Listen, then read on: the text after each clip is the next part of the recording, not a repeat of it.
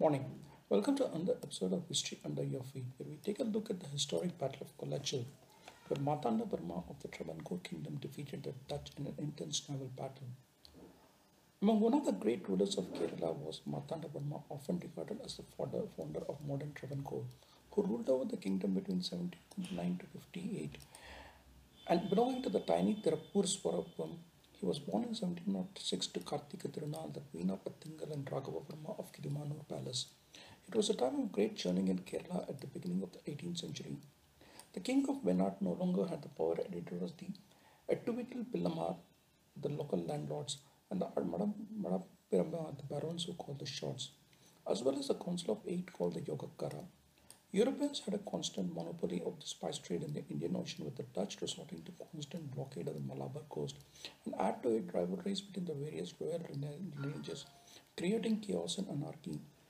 Martanda Varma, on ascending the throne, cut the Ettuvitil Pillamar to size, reducing their powers as well as the Nair aristocracy and the Yogakkara. After consolidating his power, Martanda Varma set out to produce the spine producing regions of Kochi, annexing Kollam, Attingal, and Venad. The Dutch, feeling threatened by Martanda Varma's expansionist policy, felt that the British, with whom he had a treaty, would gain the upper hand in the pepper trade here. Gustav van Imhoff, the Dutch governor, wrote to Varma asking him to stop his campaign, and it was the last battle of the Travancore Dutch War. A series of other battles fought for the supremacy of the west coast between Travancore and the Dutch, supported by smaller kingdoms who felt threatened by his expansionism. The Dutch governor of Ceylon, Gustav Willem van Imhoff visited Kochi in January 1739 and recommended military action to protect their interests. The Dutch in turn organized an alliance of Kochi, Kollam, Kayamkulam, while Van personally met Martanda Varma to negotiate peace. But to wage war. Varma shot back, saying that he had been thinking about invading Europe one day. The Dutch declared war on Travancore in late 1739, deploying a unit under Captain Johannes Hackett. They had success initially forcing the Travancore army to retreat from Kollam marching all the way up till Attingal and Varkala. However, when they launched another campaign in 1740, the Travancore army fought back, attacking the Dutch factories and taking possession of their goods. Kolachal, where the historic battle was fought, is currently part of Kanyakumari district and had a Dutch fort. After landing here on November 26, the Dutch bombarded the coast with three sloops and two large ships, attacking other outposts like Medalam, Kadiyapatnam, Iranian. The Dutch commander Anne Colenesi announced a complete blockade of the Travancore coast around Kolachal. The Dutch Marsivan was filmed further south on January 1741 between Tengapatnam and Kolachal. However, the local fishermen called the Marukka Mukkuvars halted the advance temporarily. With reinforcements unable to arrive in time as the Dutch East Indian Company were caught up in another war in Java and Batavia, Martanda Varma took advantage of the situation and rushed to the south while directing his Diwan Ramayan Dalava to march to Kolachal. Dalwar reached Kalkulam from the north with a massive unit of infantry, cavalry, artillery, along with a large number of native boats and a full unit of Mukkuvars who acted as spies to keep watch on the Dutch movements.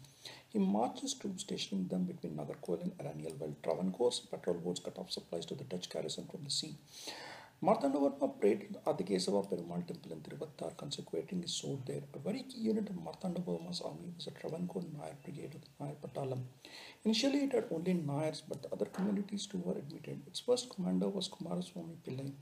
This Nair Patalam was later integrated with the Indian Army as the 9th and 16th Battalions of the Madras Regiment in 1954.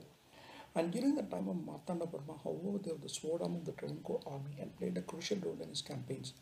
On the 10th of August 1741, the forces of Travancore and Dutch met at Kolachal for the historic battle. The Travancore army, aided by the Dalwas unit from Malabar, the local fishermen, charged the Dutch and broke their ranks. The Dutch were utterly routed at Kolachal and most of the soldiers were taken prisoners, including their commander Eustachius de Lannoy. By August 14, 1741, all the Dutch fortifications in the region were captured and they had to retreat to Kochi was a total rout for them. It put an end to the Dutch plans to expand onto the west coast and in a way helped in modernization of the Travancore army too. Pama Podon, De Lannoy, and Donati used their subsistence to modernize the army. De Lannoy, the erstwhile Dutch commander, put in modern artillery techniques, firearms to the Travancore army, trained them in the European military tactics. He became the Walia captain, the commander-in-chief of Travancore, and would play a major role later. He would lead the Travancore army in the decisive Battle of Ambalappuzha later on that saw the defeat of Kochi and Dutch, forcing them to sign a peace treaty that gave Varma control of all ports right up to Nirumkota, the northernmost part of Travancore. Delannoy's modernization of the Travancore army helped them to conquer almost half of Kerala, and it was also one of the reasons why they could counter Tipu Sultan's French-trained army during the Third Anglo-Mysore War in 1791 when he attacked Kerala.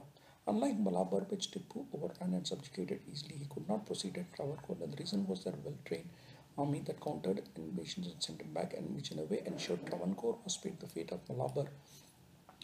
Another effect of the Dutch route at the Battle of Kolachal was that Travancore now had full control of the lucrative pepper trade, which effectively ended Dutch influence in India.